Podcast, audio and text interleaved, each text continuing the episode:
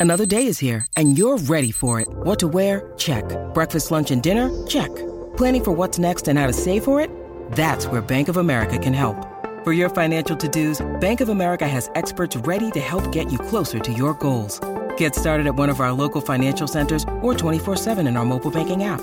Find a location near you at bankofamerica.com slash talk to us. What would you like the power to do? Mobile banking requires downloading the app and is only available for select devices. Message and data rates may apply. Bank of America and a member FDIC.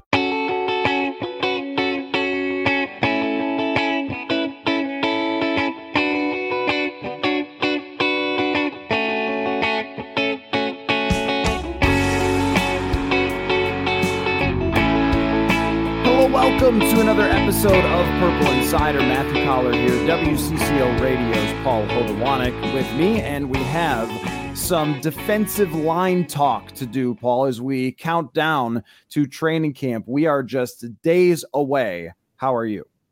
I'm I'm great, Matt. Excited for training camp to start and some actual things to begin happening. It's so close. We can almost taste it at this point. So you'll be standing outside getting sunburnt next starting next week.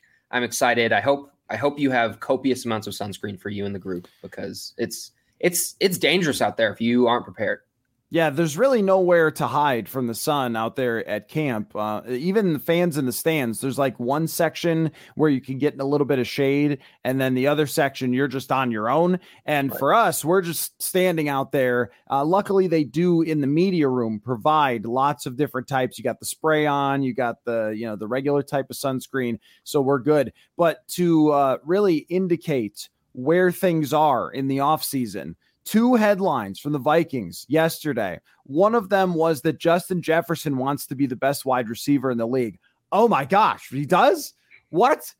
No, you know what? I really want to be sixth. That's where I want to be. How do you want to be the best receiver in the league, Justin? I'm thinking seven ish. Yeah. yeah, I that's want to temper my expectations. If I could crack top 12 this year, that'd be nice.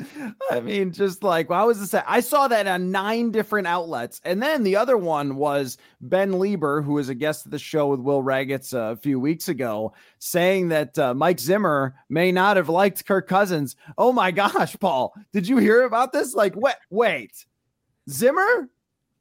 And, and the, What? the best i'm going to tell you the best part of this is that so again this is where somebody says something in an interview and then 19,000 outlets have to post it on their website so they can get whatever amounts of clicks. The aggregation game is very serious. And uh, the CBS sports one was i think the best because the headline was ex Vikings linebacker alleges Mike Zimmer did not respect Kirk Cousins. Alleges the man told us Would Uh, you like to clear that up for everyone right now, Matt? Can we remove the alleged? yeah. Well, you don't need sources for this one. Uh, and then uh, it was one year ago, basically like five days from now, where Mike Zimmer said, My quarterback's not a leader because he won't get vaccinated. But what tipped you off? Uh, they just started having meetings last year after the guy had been here for four years. The, but the first line by the person on CBS Sports is there's a new twist to the story involving. And I'm like, a new twist? No, that's not a new twist, my friend. gotta- I'm sorry. That's it's not a new twist. But uh, that's where we're at right now is that people are discovering, hey, Vikings wear purple is basically what we're discovering uh, at this moment. So we will try to shed some new light on the defensive line. That's where we're going to start. So I've got five questions for you, and I won't rant about ridiculous July headlines anymore. One more thing, though. When someone gets a good Madden rating, it's not a story. It's not a story. Don't post it on your website. No one cares. Oh my gosh, Davante Adams is a 99. Okay, great, good for him. Uh, all right, first question: defensive line, defensive line. Paul, focus, Yep, focus I'm yourself. focused. I'm ready. You're out of control. I I got distracted by the Madden ratings. You know that. You know I'm a big, big Madden ratings guy. So Uh huh. Yeah, because it's just like it's just like lists and predictions where it's like the the they put Tre'Davious White as the fourth best corner. Well, My what do we do now? my Can favorite ones. play this year? My favorite ones are when they're ranked like 72 and people are like, man, he should be an 80. It's like, what are, what are we getting mad at right now? Like, I like what's happening? Like, oh, he's a 58. This guy's at least a 71. It's like, okay, what? Like, I'm not going to get mad at Armon Watts's rating on Madden. I don't know what it is, but I'm sure someone is out there. See, this shows that you haven't played in a while because here's what I noticed. So I go back and play the old Maddens from time to time. And the old ones used to absolutely slaughter guys. They'd get like a 49, and you'd be like, oh man, tough. No one ever gets that now.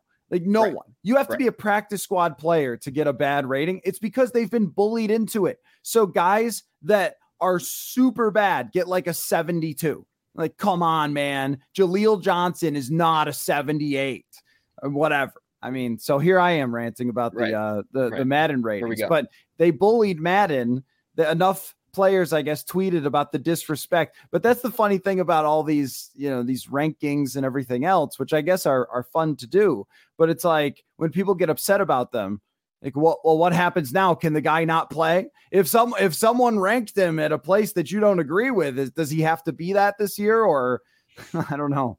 Uh, anyway, I'll, I'll get to the defensive line.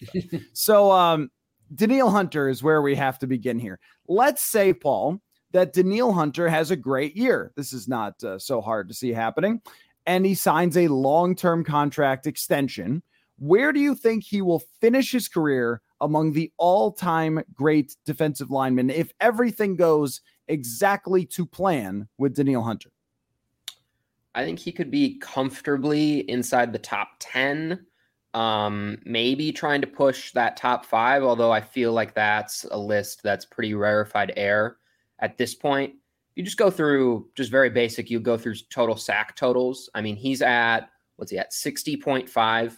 Um, that's already good enough for ninth in Vikings history at this point. Um, and he's played 85 games. Like the guys above him, one above him is, uh, let me see here, Doug Martin has played 41 more games, and Danielle Hunter just needs two more sacks to get above him. So there's there's a lot of if we're just going to go off counting statistics, he can easily climb into that kind of 100 sack range, which, which would put him above Chris Doleman, right around Alan Page, and right in the top five in terms of historic Vikings seasons. Um, obviously, you have guys like Kevin Williams, who doesn't have those counting stats, but is at this point a better player than him. So he's probably in the top 15 at the moment. Um, the Vikings just have so many iconic defensive line players that it feels hard, even if he just racks up the stats, that you can put him up there. And I think I think for him to get into that echelon, the team has to have a season where he's really good and the defense is really good and they play well. Like, I don't know if counting stats are enough for me to launch him above Jim Marshall, John Randle, Alan Page, Chris Doleman, like those, like Carl Eller, like those guys are iconic figures of a Minnesota defensive line. And I would say Danielle Hunter isn't even the iconic player of this modern defensive line. That's Everson Griffen. And so Danielle Hunter has been aided by Everson Griffen. So I think if he has another really great year and he continues into a long term contract, that he at least stays healthy for parts of it, like he's a lock to get like at least 80 sacks, probably pushing closer to 100. And then you're in some rarefied air. So off that alone, he's going to have to be in the top 10. But I think at some point, how much success you have with the team matters and your role with the team matters and that defense matters. Like if he racks up 18 sacks, but the defense is just average this year, like it part of me thinks it can only go so far. So I think if he has a contract extension, he plays out the rest of his years just by sheer volume and kind of the rate he's at. If he stays around that, he's going to have some gaudy numbers at the end of his career. I'm just not sure it's going to stack up with some of these really, really all time great players. I think he can get ahead of Everson Griffen if he continues going. He can get ahead of Jared Allen if he continues going. But if that kind of, I feel like he's going to be at the top of that tier. Not, I don't know if he rises to that kind of great. Again, the Dolemans, the Pages, the Randles, the Marshalls, those guys seem like a different beast that he would really have to be part of something special to get into that conversation. Yeah, I totally agree. And I do think that Jared Allen and Everson Griffen are within his sights, but Chris Doleman would be pretty hard to match. I mean, Chris Doleman is a Hall of Famer, one of the greatest edge rushers of all time. And as a Viking, he ended up with 96 and a half sacks, which is not insanely far away from Danielle Hunter. It's like three, four seasons. But you know, Chris Doleman also had a career outside of Minnesota that was phenomenal too. Um, but just as a Viking, possibly, but Doleman was really a central figure to so many great defenses. That would be a tougher one to reach. I mean, you're talking about basically Hunter having to, you know, add another 30 and a half sacks, which is probably like three, four seasons worth. I mean, he could get above him in sack total, but I'm not sure that like the iconic nature of Chris Doleman uh, being a Hall of Famer. And then the other guys, there's exactly. just untouchables here. Um, and and what's really cool is that Pro Football Reference did this incredible, huge project to try to get the exact sack totals um, by all the old players. And what they found was that Jim Marshall, not shockingly to anyone who watched him back in the day, is vastly underrated by not being in the Hall of Fame because he's second to Carl Eller all time. And then it's John Randle and Alan Page. I think those are the four absolute untouchables. Right. Maybe he could approach Doleman as a Viking. And I think Jared Allen and Everson Griffen that you can uh, maybe exceed them. Um, Everson Griffen was kind of a bigger force as far as like his personality and kind of how he was a magnetic, you know, type of person and a big leader for the team when they had the number one defense. That puts him up there. Jared Allen had that 22 sack season. Like if Hunter continues to sort of be the quiet superstar uh, who isn't really like talked about a lot in the NFL as the top edge rusher. There's always seems to have somebody else kind of coming and going that maybe the way we'll remember him is more among those guys, even if his numbers end up turning out to be a little better. But I do think you bring up an interesting point about Griffen, where, you know, Hunter had so many good years with Griffen on the other side. He'll have Za'Darius Smith this year, but I think he did benefit from having Everson Griffen on the other side, but also kind of was moved to the back, um, you know, because Griffen just d- drew more attention. The thing about someone like Kevin Williams is like he doesn't have, like you said, as many sacks, or he's got right now about the same number of sacks, but you know it'll be easily passed. Playing defensive tackle, and I think a six-time All-Pro. That's another echelon too, right. right. there from Kevin Williams, where he could be in a Hall of Fame as well. It's a different position other than edge rusher, but I think it's very possible. Fully healthy, long term contract extension. He plays at his peak performance for another five years. That we're saying, yeah, he was a better Viking than Jared Allen, a better Viking maybe than Everson Griffen, and right in that same ballpark as uh, as Chris Doleman. Yeah, and Pro Football Reference also does something called approximate value, which tries to kind of put a number on what someone's player value was. And Kevin Williams is one of those guys. He's his approximate value is 120, which is right up with those top five guys, right in that Doleman range. So that's kind of it's it's hard with defensive line stats because you focus so much on the sack numbers. You're not looking at the like Kevin Williams didn't have we didn't have a run stop win rate to go with with Kevin Williams for you to understand how much he helped in the run game and how much he helped in those ideas like those things just weren't there. A lot of those numbers that we can now try to help quantify what help, what an interior defensive lineman can do and how much they can help a team. Like we didn't have those then, so I think approximate value does a decent job of at least getting you in a ballpark. And Danielle Hunter's is much lower than everyone around him, but that's only because he hasn't been playing very long. So as he continues to play, that's going to ramp up. But yeah, that Williams Doleman kind of range seems like right now his ceiling, unless he can be part of a really great run for a while, and unless he can kind of recreate the second act of his career without an Everson Griffen on his side, that he can prove like, hey, I can do this. Like Everson Griffen was getting, even with Danielle Hunter, Everson Griffen was getting a decent amount of double teams the last few years when he was really good. Like Danielle Hunter, for how dangerous he was, wasn't always the main focal point of what an offense was trying to curtail. So now that he is, can he overcome that? Can he be really, really good? I think that's when you start jumping into can he pass Jared Allen? Can he pass that Everson Griffen? And then at that point, then then he's really special. But I think already with what he's done so far with the gaudy numbers in his career, at minimum, if he just plays at a base level, he's going to be right at that top 10 mark already in his career, which at this point, I mean, when did he come to the league? 2015. So it's six or seven seasons at this point to already be considered right around a top 10 at your position with a, a franchise that has some some pretty historic guys in that range is is pretty special and telling of what he's already been able to do. So I wouldn't count him out from getting kind of right into that fringe top five. and to have done it while missing a full season and a half. Right. Um, but you're right by approximate value. It would be very tough for him to catch Kevin Williams and to catch uh, Chris Doleman, but everybody else is pretty much within reach. And I, I think that there's like, as we lay out percentages for scenarios, I would say there's a coin flips chance that that that comes to fruition. That he has a great year this year, and they end up signing him to a long term contract extension. He's here for a very long time, and he's considered Ring of Honor, one of the great players to ever play for the Vikings. There's also the the health part of it that he's saying, well, the torn pec is fine. It's like, right, but that neck wasn't that long ago. And these things start to add up. So that's one of the main storylines of training camp is do you know Za'Darius Smith and uh, Danielle Hunter get through it healthy? Uh, next question for you, which is um, somewhat related to that: Who is the most likely defensive lineman, not named Danielle Hunter or Za'Darius Smith, to rise to the occasion and be very good? It does not have to be a defensive end; it can be any defensive line position. So the guy that is not named Za'Darius or Danielle Hunter that we end up saying at the end of the year wow, I mean, that guy had a great season. Yeah, I, I think if you would have limited this to defensive like edge players, we wouldn't have had much to go off of. Um, just going through the depth chart again. Um, not that I don't look at it frequently, but just looked at that and said, wow, okay.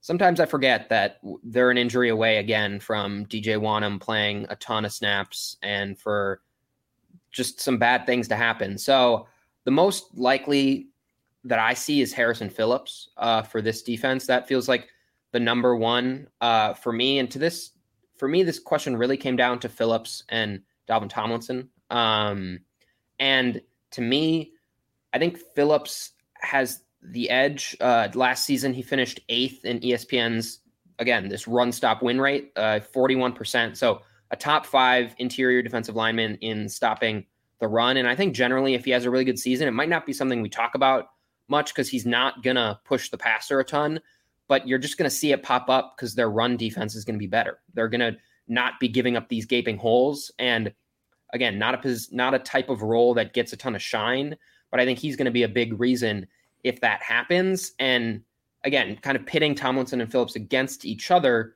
Tomlinson has a better body of work over his seasons, but Phillips, I think, is trending in a better direction.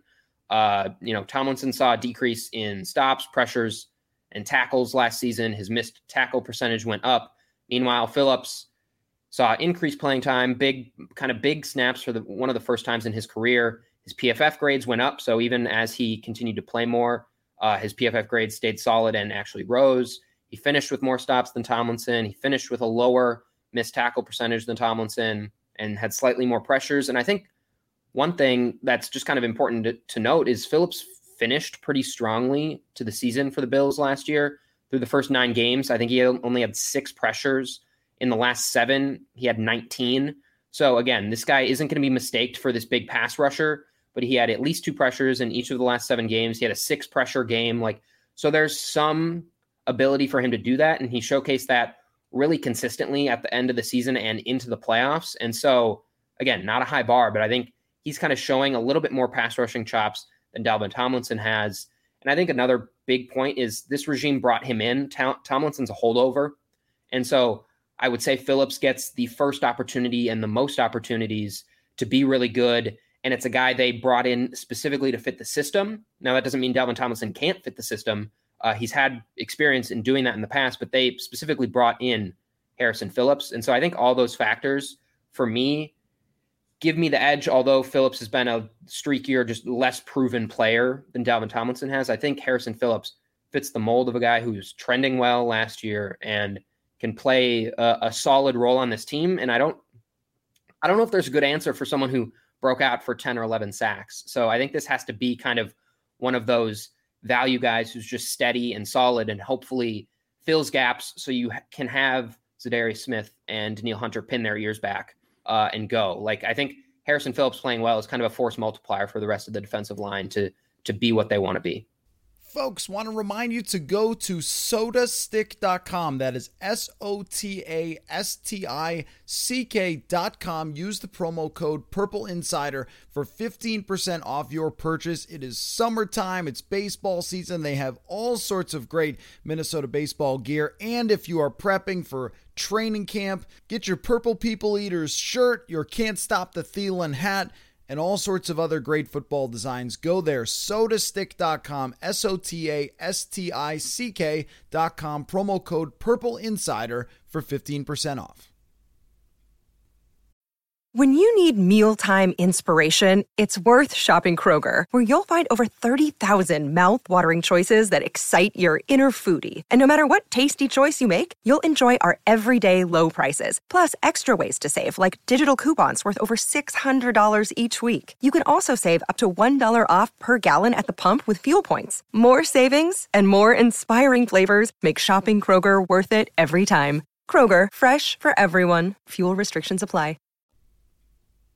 Yeah, in terms of uh, expected points added last year, the Vikings were one of the worst run defensive teams in the entire league. And though we talk about the running game as if it doesn't matter at all, uh, there's truth to that for sure. Because if you're horrible at run defense, you can survive. If you're horrible at pass defense, you're going to get run off the field. But the Vikings lost several games purely based on their inability to stop teams from running the football. The Rams game really stands out to me. I mean, that's a game where Matt Stafford throws three picks. Um, the the Browns game where Baker Mayfield didn't play well at all, and yet the Browns hold the ball for 40 minutes because they just kept running. I mean, it felt like a game from you know 1991 or something. But if you don't stop the run, still in the NFL, teams are happy to just keep getting five, six, seven yards against you. And bringing in Harrison Phillips is the main solution to that uh, to go along with Dalvin Tomlinson. I remember last year, you know, some people asking like, and this is this is part of this is like, well, I mean, PFF is grading Tomlinson well, but you know, people are running all over them, and that's that's where it really becomes a complete unit type of thing, where the front seven or you know whoever, depending on how many linebackers you play and so forth, like they really have to all work together to stop the run because last year, you know, you had Sheldon Richardson out there who is historically a very bad run defender. Um, Everson Griffen was rushing the passer excellently, but was not stopping the run. wasn't really in there to be a run stopper anymore at his state, you know, into his 30s. He was pretty much go get the passer. And I think that that opened a lot of things. And then when you got to the second level of the Vikings defense, which remains an issue, that there's just nobody like the, the backups, nobody who was going to shut down the running game. And uh, this is where, right, it, it makes it hard to say, well, there's a dark horse here. It's blank because there, there really doesn't appear to be at this moment. That person has to emerge.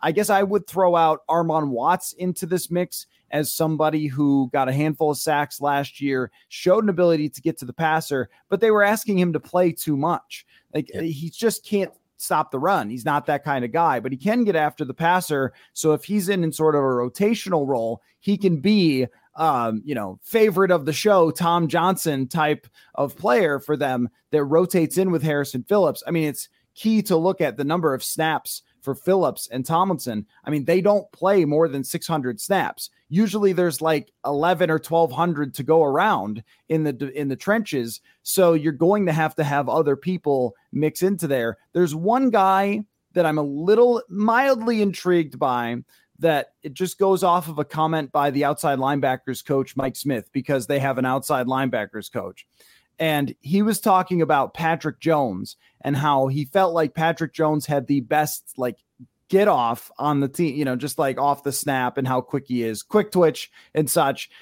And I guess that caught my ear a little bit because Patrick Jones might profile a little more as someone who rushes like way outside side stand up rusher than he would be this complete player that Mike Zimmer was always looking for for those edge rushers who could play all three downs. And he almost never rotated edge rushers in, as I wouldn't either with Everson Griffen and Danielle Hunter. But, uh, you know, if you're asking someone like Patrick Jones, Janarius Robinson didn't play at all last year because he was hurt. So he's essentially a rookie this year. Those guys are kind of interesting. Um, but not exactly somebody that you would bet on to take the next big step. But I do think in this type of defense that Armon Watts is going to get plenty of opportunities because when it's third and eight, you are not having Tomlinson and Harrison Phillips out there. You're going to want to have your rushers. In fact, I wouldn't be surprised if you see someone like Patrick Jones and then Za'Darius Smith rushes over the guard and they've got Armon Watts and Danielle Hunter out there. I think there will be like that type of package. Mike Zimmer did this with um, Brian Robison and uh, Tom Johnson, but I, I think that they'll do something similar to that that might involve Patrick Jones if he looks good in training camp. Yeah, and I think this position group is kind of another maybe more low key one when we look at Zimmer and Spielman trying to win right away and playing the guys and signing guys to kind of fill holes and to just be good right away. So I know you don't want to take Everson Griffen and Danielle Hunter off the field at any point, but you look behind them now at the full like mid round picks that they continued to throw at defensive linemen, and you gave none of them run. And so this is a hard question because like the only guy that has gotten some run is DJ Wonnum at this point, and I think you know he kind of got the absolute most out of what he did last year in terms of sack numbers. And so I don't know how much more of a jump he can take from kind of what he was last year, which was capitalized on some opportunities to get some sacks, but by and large wasn't a very successful every down like defensive lineman.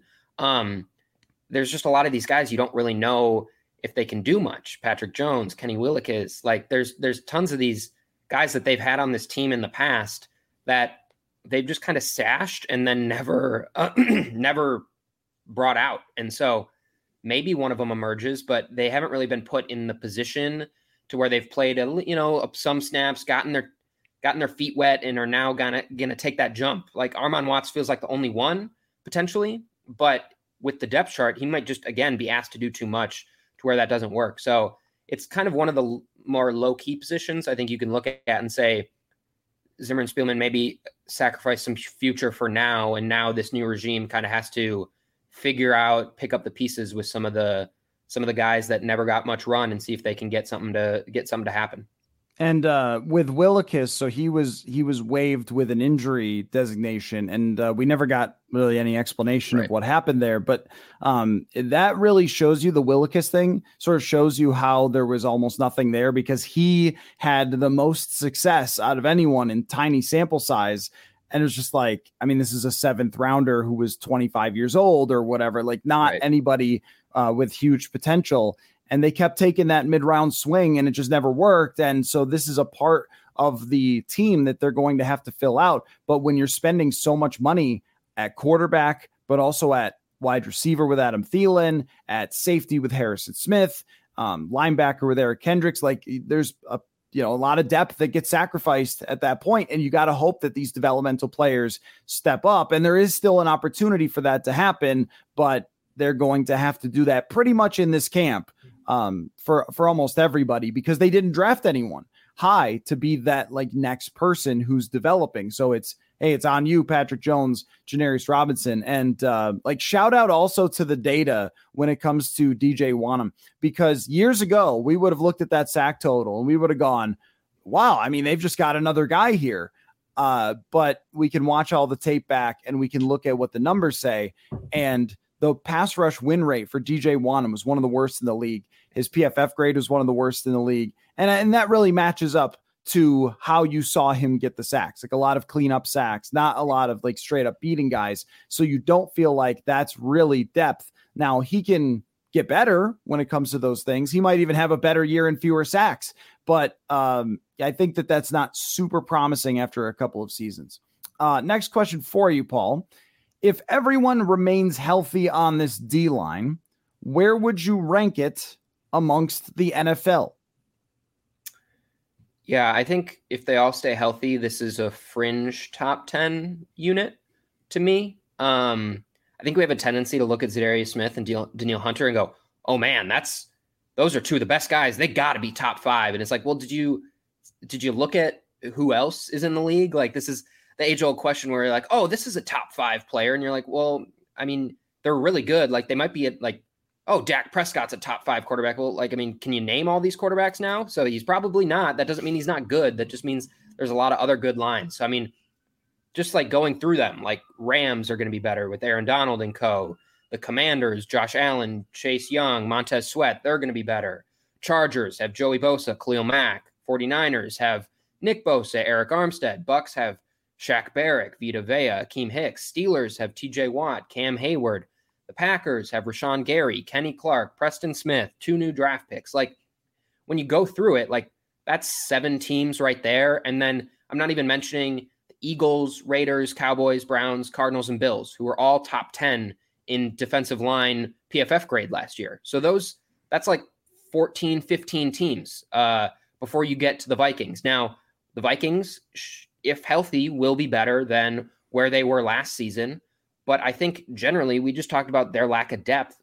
Even if they stay healthy, they still got to rotate guys. They still, it's not, it's not sustainable. If they keep those guys healthy, it's because they didn't run them out there every snap and have them play every single time. Like you'd think if these guys stay healthy, it's probably because they've done some rotating and just generally the Vikings don't have a ton of depth for that. So I think the talent with Smith and Hunter are immense. And if they play really well, they can be that, you know, eight to 12 range, I think. And, you know, adjusting for some variance, is there a top, is there a fifth, like fifth best season in there? I think so. But I think even if they're all healthy, there's also a scenario where they're still only like 14th. So I think that range, if they stay healthy, is top 10 ish, right, right in that back end, eight to 12 range. Uh, I think that's kind of most likely if that's if if they stay healthy. I feel like that's where they are, and I don't think that's anything to scoff at. That's that's a good spot to be. Uh, and if you're playing well, again, it doesn't necessarily matter where you stack up uh, to all these other teams that have really really good pass rush units. So if you're affecting the game, I don't care if you're 13th or 8th or whatever. Yeah, the biggest thing is the interior pressure. They just will not have it. And yeah. you I don't think you can rank them among the teams that have a superstar at defensive tackle rushing the passer. When you go to, you know, the pressures from last year, Aaron Donald, of course, ran away from everybody. But you mentioned Jonathan Allen from Washington, Chris Jones, Kenny Clark, Jeffrey Simmons from Tennessee, um, Cam Hayward. I mean, these are all guys who had more than 50 pressures. Arik Armstead from San Francisco, who's incredibly good, and they have Bosa as well. Uh, DeForest Buckner in Indianapolis. Like, there's a lot of really good. I mean, how about like Leonard Williams and Dexter Lawrence, two guys who are excellent. Right. Vita Vea. Like, I, I think you're right that we always do this where it's like, well, you know, it's it's your team, so you sort of give them a little more credit. I think it is a, a good unit. And if you combine, but the problem is a little bit though, if you combine for even like 25 sacks between Za'Darius Smith and uh, Danielle Hunter, you're probably only getting like five more out of Harrison Phillips and Dalvin Tomlinson. And it's just teams throw on first down. And if those guys are playing every single first down, you're not getting the same amount of pressure as, of course, an Aaron Donald, but even like a Cam Hayward, who I think is the most valuable player on Pittsburgh's defense.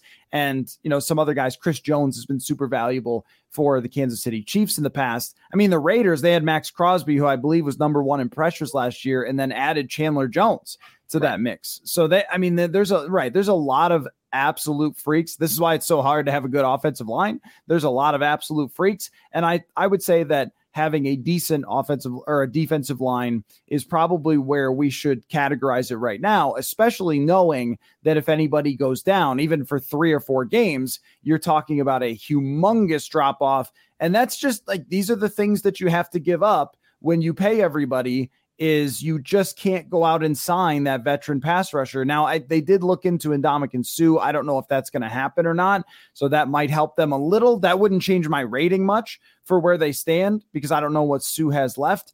But like with the remaining couple of dollars that they have, it might be a good idea to add one more veteran defensive lineman, knowing that you don't have anybody that's proven uh, to maybe just bolster that depth a little bit. But I think, yeah, I think that maybe 10th to 12th is probably where I would end up.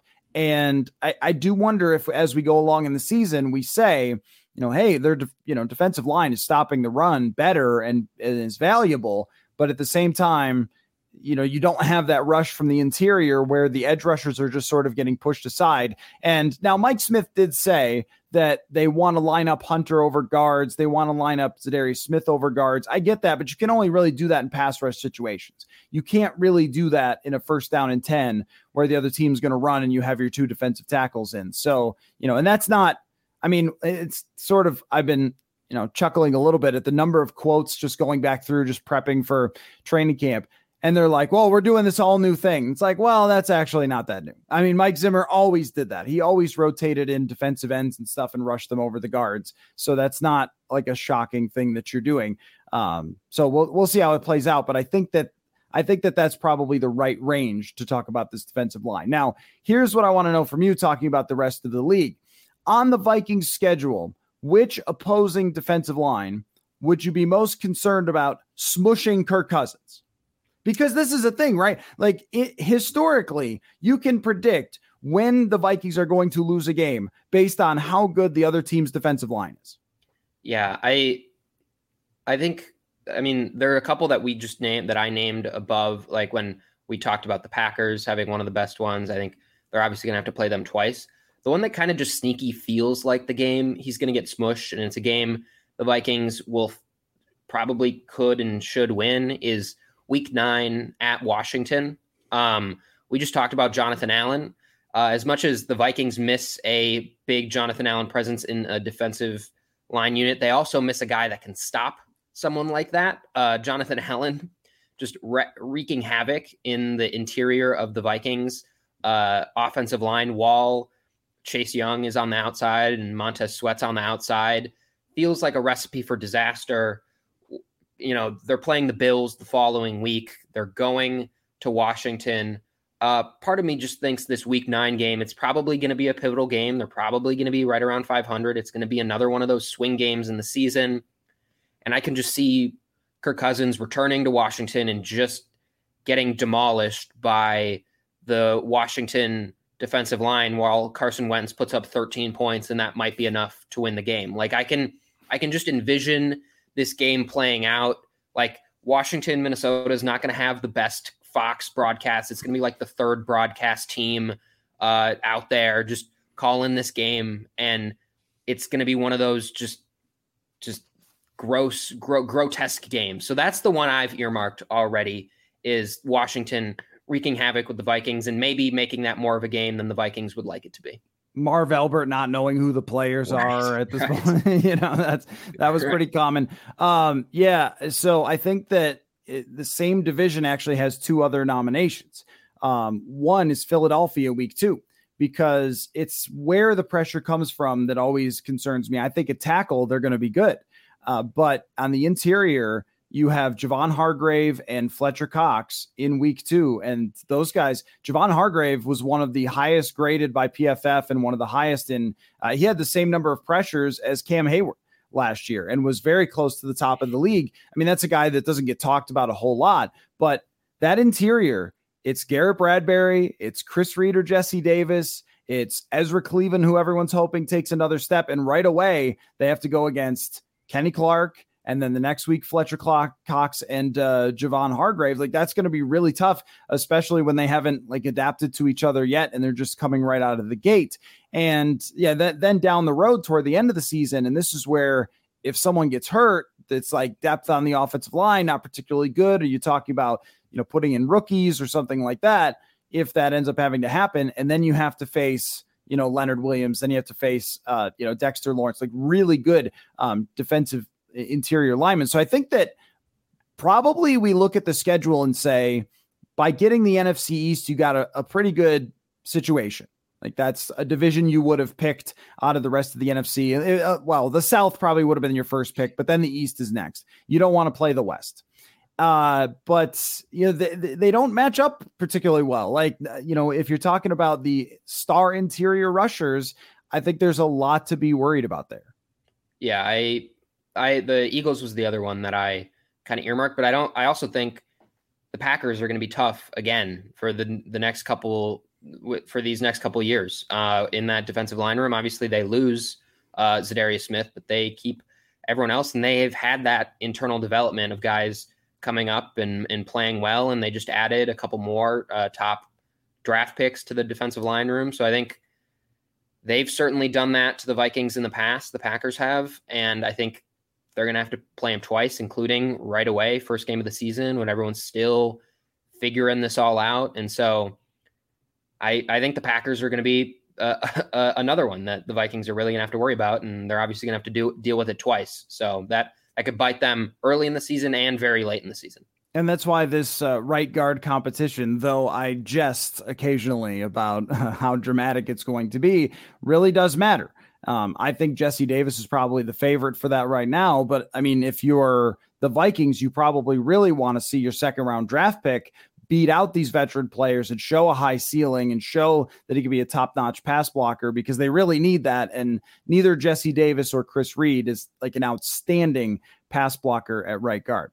Uh, okay, let's wrap up on this. Let's just talk about some random Vikings defensive linemen. I sent you the list. You have got all the defensive linemen as far as sacks and things like that for Vikings history. When you scroll through the list, who stuck out to you as random Vikings defensive linemen? Uh, you know, this is when my my lack of long-term knowledge you're going to run circles around me here which is part of the reason why i think you did this is just for us to laugh at the people that i don't know here um because they're going down this list i was going through the career sack leaders and i was like man i do not know so many of these guys. Um, so I, this is hard for me, but I, random guys. I'm just, I'm scrolling through. Like I, I do not know who, or no, I do. This name rings a bell.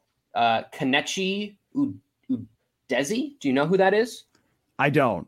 Okay. Uh, I don't. I don't remember uh, him. Okay. Particularly, I'm sure that seven Vikings. You're not all up in that. Uh, yeah, I'm trying to think like where I where I know the name from, Um, because you know our friend Eric Eager talks about these guys. That was like his era. Was he? Right. He was he was a first round draft pick, I think. Right? Is that right? Well, we're gonna pull up his page here, and we're gonna we're certainly gonna find out. Kenechi Udeze was a yes first round pick, 2004, 20th overall. Played 51 right. games, 11 sacks because they had yeah they had some first round draft picks that were like defensive linemen that just immediately went bad or, or fairly high draft picks. Like another one was uh, erasmus james who was okay. taken in the first round also. What year was that? That was uh, 2005 so they took these guys in what 2004 2005 neither one of them lasted more than four years in the league with two defensive ends that are drafted in the first round. Tough. That's tough tough, tough breaks. Yeah. That's really tough Right. We're making fun of them for drafting guys in the third and fourth round, but imagine drafting two first rounders. See, when I go through it, I look for names of guys that I've covered more, but then there are some some ones that, you know, show up that like Chris Claiborne or something like random players, or I guess he was a linebacker, like random players that played for other teams that just showed up for the Vikings for a year or two is is always a great one from back in the day. But then I think about like guys that I will have covered and then go like, oh yeah, yeah, yeah. Like Jaleel Johnson is on this list. The Yannick Ngakoue thing is absolutely classic. He shows up, leads the team in sacks, and then in like five games, six games that had five sacks. And I think he was the either the team leader or was second on the team for that entire season in sack total. I mean, stuff like that is is amazing. Guys yeah. who just show up like very briefly, but you could even pick like you don't have to pick the most random guys. Like Sharrif Floyd is another first round guy that or what could have been guy. Yeah. What could have been, but also one of the funniest stories with uh, Courtney Cronin where she kept asking Rick Spielman what was going on with Sharrif Floyd, and Rick would not answer her. So I was like, say his name different and see if it throws off Rick. call him, call him Sheriff F. Floyd and see if Rick gets confused. Uh, that, yeah, that didn't work. Um, Roy Barker, like there's some of these guys who I swear, like played for. You remember, like when? No, you don't. Cleveland became an expansion team, and I swear they took half the Vikings defense, and that was really funny. So, Duane Clemons, that was and a he, guy. Yeah, he was pretty good. And even just like, I mean, we did our appreciation for Tom Johnson, but he's top twenty-five in sacks all time for what he's done for the Vikings. Just a couple years, I that was like I wouldn't have thought he was that high, but he's super high. Um, even some like some non because this list you gave me was just all or I got all the sacks. So there's even some like linebackers who did some pretty good stuff. I have a signed EJ Henderson football linebacker from a Mankato training camp that I went to in like 2012. So not a defensive lineman, but EJ Henderson is close to my heart in that regard. I did lose that football, so that was tough. I sorry, I, EJ, if you're listening. Yeah, yeah, it's tough. Maybe you can send me another one if you're a listener. But he's still out there doing it. Yeah, um, yeah, like like Lance Johnstone is a is a classic guy that like played played for other teams and would be known as a Raider, but then like spent a good amount of time. It was actually really good for the Vikings, but would probably be known better as a Raider. That sounds so like a, a fake name.